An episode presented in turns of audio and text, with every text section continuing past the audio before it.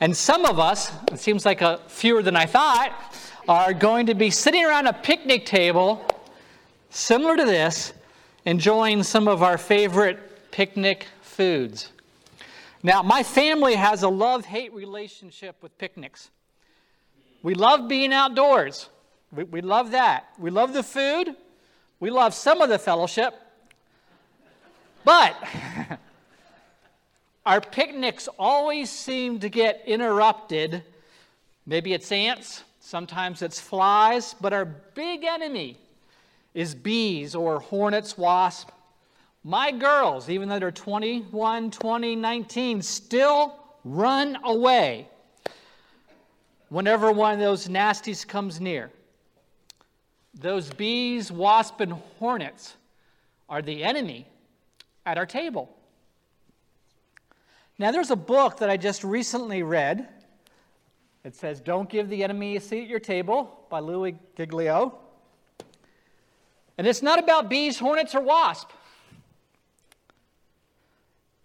It's about a much bigger and more harmful enemy. Our youth are going through this book uh, on Wednesday evenings during the summer. So, this book and the ideas from it that I'm going to share this morning come from Psalm 23. And I know most of you know this psalm, but Psalm 23 The Lord is my shepherd, I shall not want. He makes me lie down in green pastures. He leads me beside still waters. He restores my soul.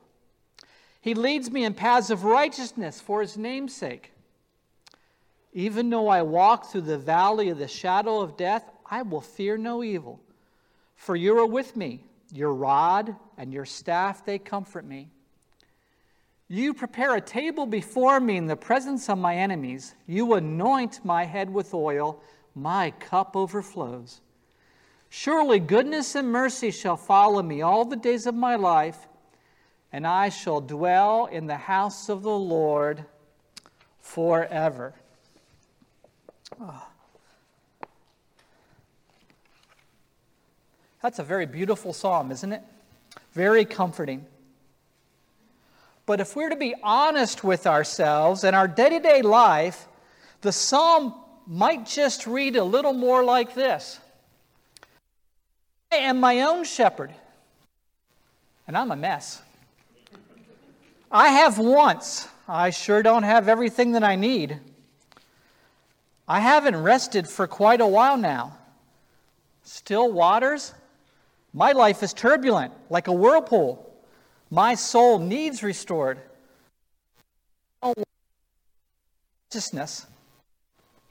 I am walking through the valley right now, but I know what fear and evil are. And I'm not sure where I am let alone where you are, God. I seek comfort from wherever I can get it, but to no avail. And my enemies are not just in my presence, they're seated at the table with me. My cup definitely overflows. It overflows with anger and sorrow and rage and hurt and pain and fear. And I'm not sure what all is following me but I sure can't see goodness and mercy in my rearview mirror. And heaven seems so far away and distant. But I can tell you one thing my soul, it's not so great. I know that that's me in a lot of days. What about you? Do you have days like this? And unfortunately, many of us have more days like this than we have Psalm 23 days. And so we're going to take a look at Psalm 23 this morning and see if we can't move our hearts, our lives, and our souls closer to what the psalmist wrote than where we currently are and what we're currently experiencing. And maybe we cannot give the enemy a seat at our table. Because when we allow Jesus to be our shepherd, he steps into our stress, he steps into our mess, and He replenishes us, He leads us, He watches over us, and He gives us rest. And He will show us how to deal with our enemies so they don't tear us apart inside. Jesus gives us a hope and a future. The Lord is my shepherd. The key to not giving the enemy a seat at our table is in this very first verse. This is our first step. We need to let the Lord be our shepherd. And this means that we have to admit that we are like sheep. The basic nature of sheep is to follow, and we'll follow anyone or anything if left to our own devices. We will usually follow the wrong thing, even to our own harm. Sheep left to their own devices are doomed, just like us. In addition to following the wrong thing, sheep are pretty much defenseless. No horns, no real claws, not even a really sharp brain to avoid danger. So, put together that we're pretty much defenseless and we like to follow the wrong things, we really do need a shepherd, or we too will be doomed. And so, admitting that we are sheep is just the first step. The second is to admit we need a shepherd, and then to follow the right shepherd. And this is what's so wonderful about the biblical imagery of the sheep and the shepherd and the relationship between the two. The shepherd leads, he doesn't push us from behind, he knows the way. He leads us in ways that he knows are safe. He guides us through rough patches, always finding water and good pasture, and is there to help the young ones when the way is too difficult. And if need be, the shepherd will carry a sheep when it cannot walk on its own. All these are wonderful truths for us to hold of, to hold on to, to provide comfort and encouragement along our own rough and rocky journey that we are on. But let us never lose sight of this important truth. Christ is to lead, and we're to follow. His role is to speak, to teach, to guide. Our role is to listen, to learn His voice, and to obey. The sheep does not outrun the shepherd. The sheep does not make its own plans or pursue its own desires or decide what is best for itself. And at the end of each day, the sheep lies down with the shepherd close by, and in the morning, the sheep wakes to the shepherd's call. So, the real challenge for us as Christians is to first acknowledge that we are sheep and not shepherd and that we need someone to follow. The second challenge is to determine who or what we are following. Do we follow Christ's voice half heartedly, straying right and left, even backwards at times, as something a little more tempting or comfortable catches our attention? Are we easily distracted by the sounds and sights of the world? Because we, like sheep, continually go our own way and we set ourselves up for one disaster after another. Or we can choose the way of obedience, yield to his voice, and make it the single most important thing, the sound by which we live our lives by day and by night. If we want the blessings found in Psalm 23, then we first need to make the Lord our shepherd. The first blessing I shall not want. Now we have to remember this psalm was written by David, the king of Israel, a warrior, a mighty man. So when David says, I shall not want, he's acknowledging how completely reliant he is on the one true God as his shepherd.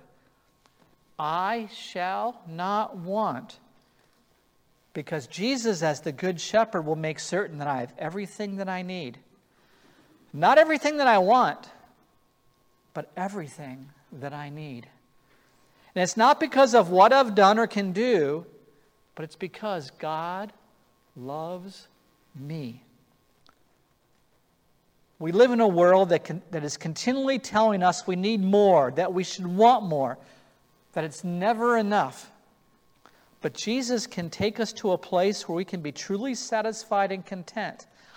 I shall not want because I know Jesus, the Good Shepherd, and I'm following him. He makes me lie down in green pastures. David penned these famous words. The people of Israel would have known how hard it is to get sheep to lie down. Sheep are defenseless. All they can do is run away, and even then, they can't run fast. So that's why sheep stand up most of the time. They want as much of a head start as possible when danger comes. Also, a sheep wants a full stomach, so they're constantly grazing, on the move, looking for food. And so, for a sheep to lie down, it must have been fed and it must feel safe. So, David here is saying that God will provide everything we need, like a green pasture that will provide plenty of food.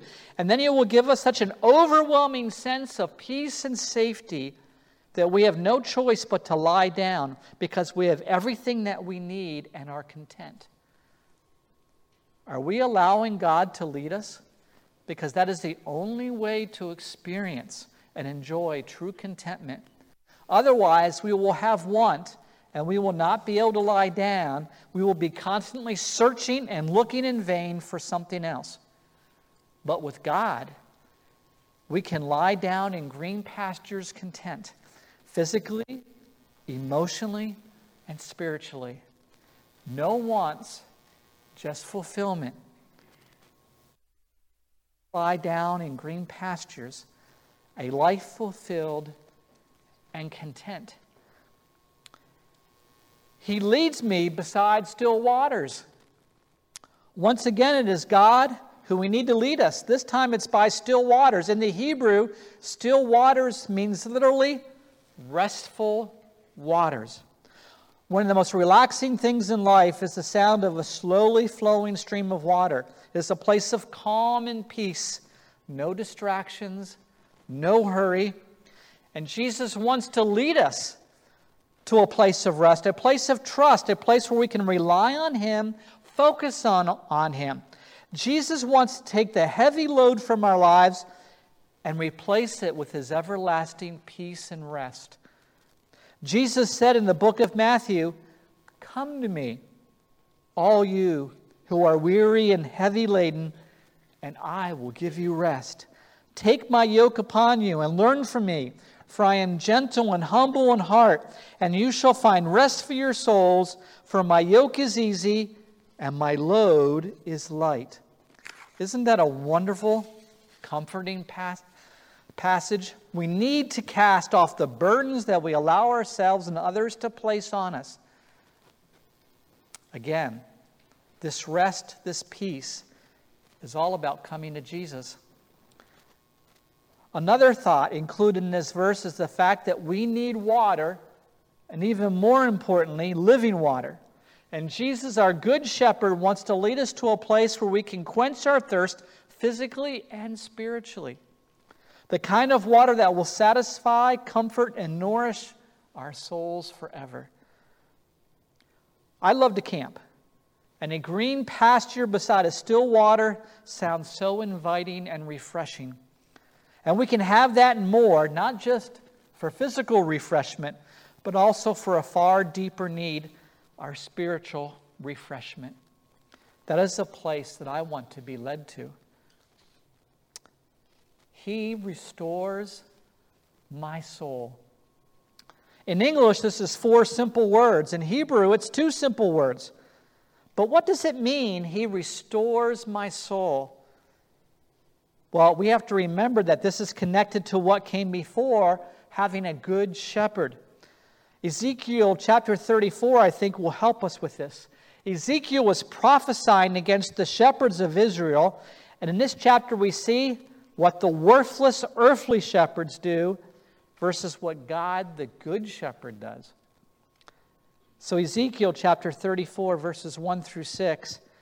The word of the Lord came to me, Son of man, prophesy against the shepherds of Israel. Prophesying, say to them, even to the shepherds, Thus says the Lord God, all shepherds of Israel who have been feeding yourselves. Should not shepherds feed the sheep? You eat the fat, you clothe yourselves with the wool, you slaughter the fat ones, but you do not feed the sheep.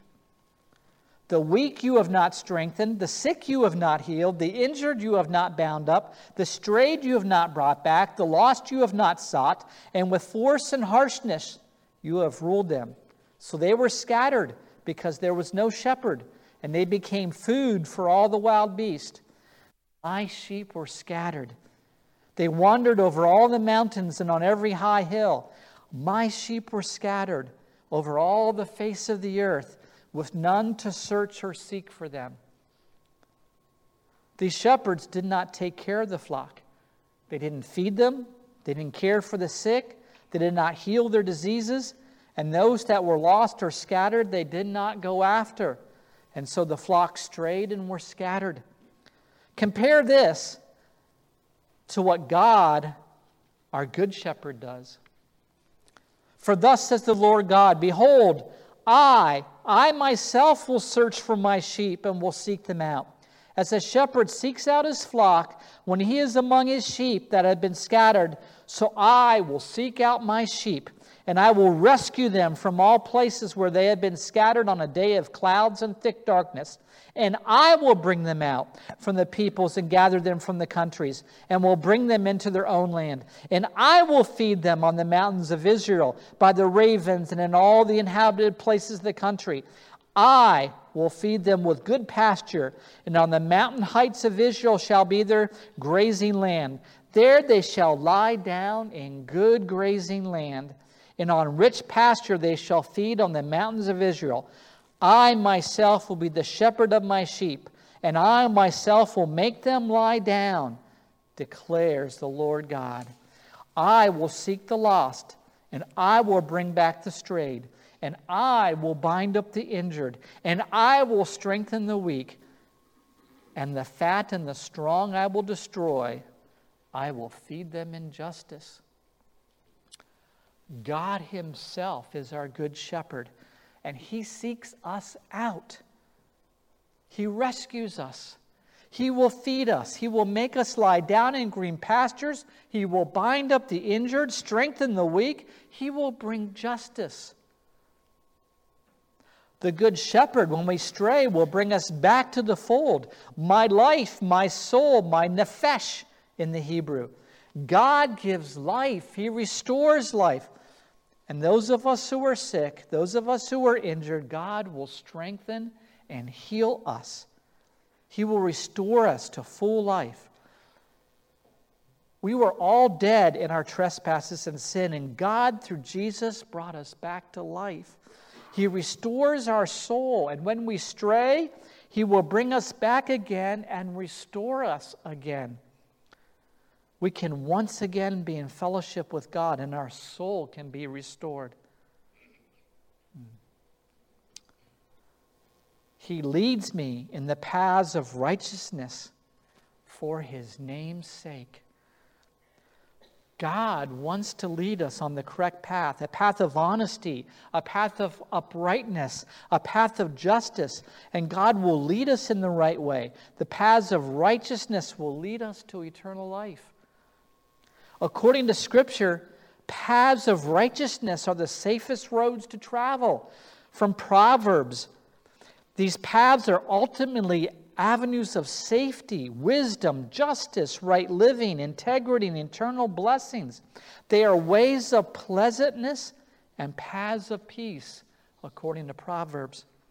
And God does this because of His name it is His reputation that is on the line. He does it for His glory, and yet we receive the benefits. Who doesn't want to travel on a path that is safe, full of wisdom, that is pleasant and brings peace, and has eternal blessing? He leads me in paths of righteousness for His name's sake. And even though I walk through the valley of the shadow of death, I will fear no evil, for you are with me. Because God is our shepherd, because God has us lie down in green pastures, because God leads us beside still waters, because God restores our soul, because God is faithful, we can trust Him where He leads us, even if it is a dark valley, even if it's a valley of death. We do not need to fear because our Good Shepherd is with us, even though even though, no matter what we are going through, even though it is a valley, we do not need to fear evil because our faithful God is with us every step of the way. He leads the way through the valley because we are never, ever alone. Your rod and your staff, they comfort me. In this part of the passage, we have a mixture of discipline and grace. The rod can refer to a scepter like a king would have that shows power and authority. A rod can also be used as a stick to discipline or correct someone. I am sure this never happened to you, but when I was growing up, a rod was used once or twice on me. The Board of Education applied to the seat of learning. In other words, I got spanked. But a rod is not just used for discipline. Shepherds did use the rod to correct and guide the sheep, but they also used it to protect the sheep from predators. God will protect us, his sheep, from the wolves of the world.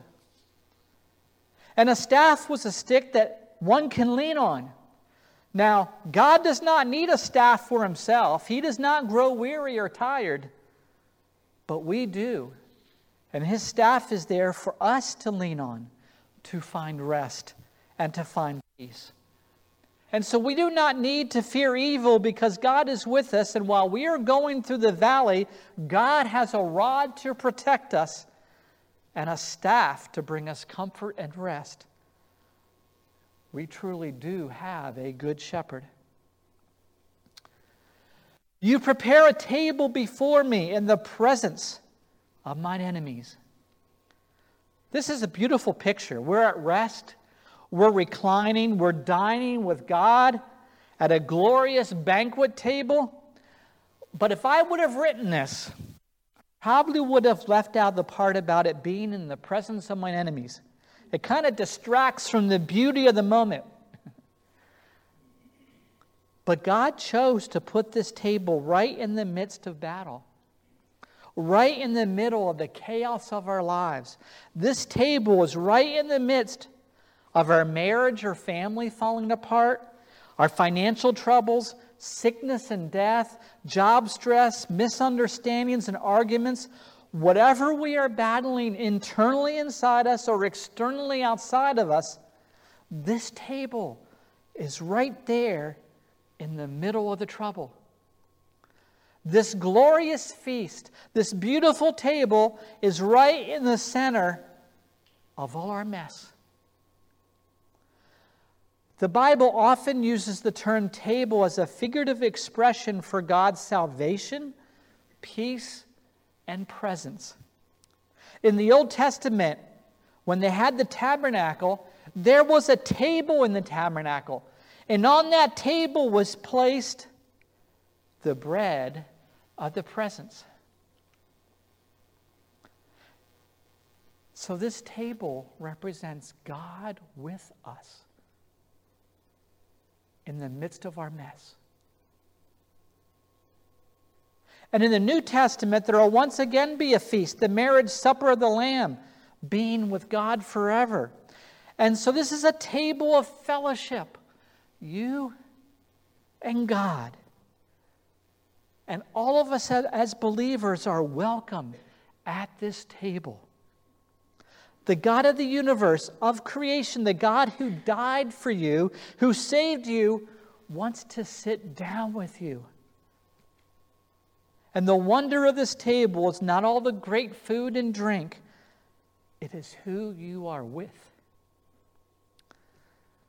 But too often in today's hectic world, we'd rather just have a cup of coffee, maybe take a selfie, and be on our way in our busy lives. But even if we do stay a minute, right out there, all around us, is the enemy. And the enemy is unhappy that we are sitting down with the king. And the enemy wants to distract us. He wants to sit down at our table with us and keep us from fellowship with God. They are not invited, but this enemy will do everything to sit down at this table with us.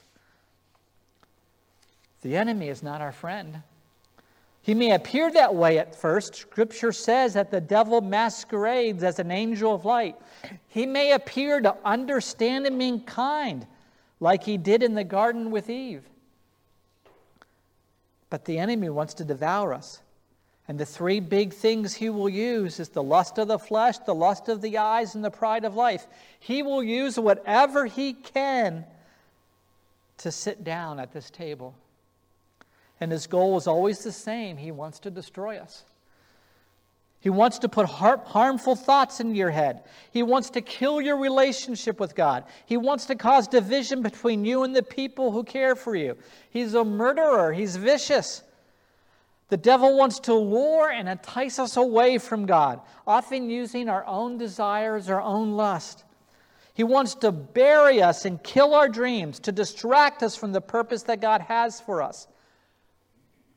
He wants to steal our self worth, take away our confidence and hope, destroy our marriages and families, erode our relationships with one another within the church, ruin our reputations, have us live in fear and doubt and guilt.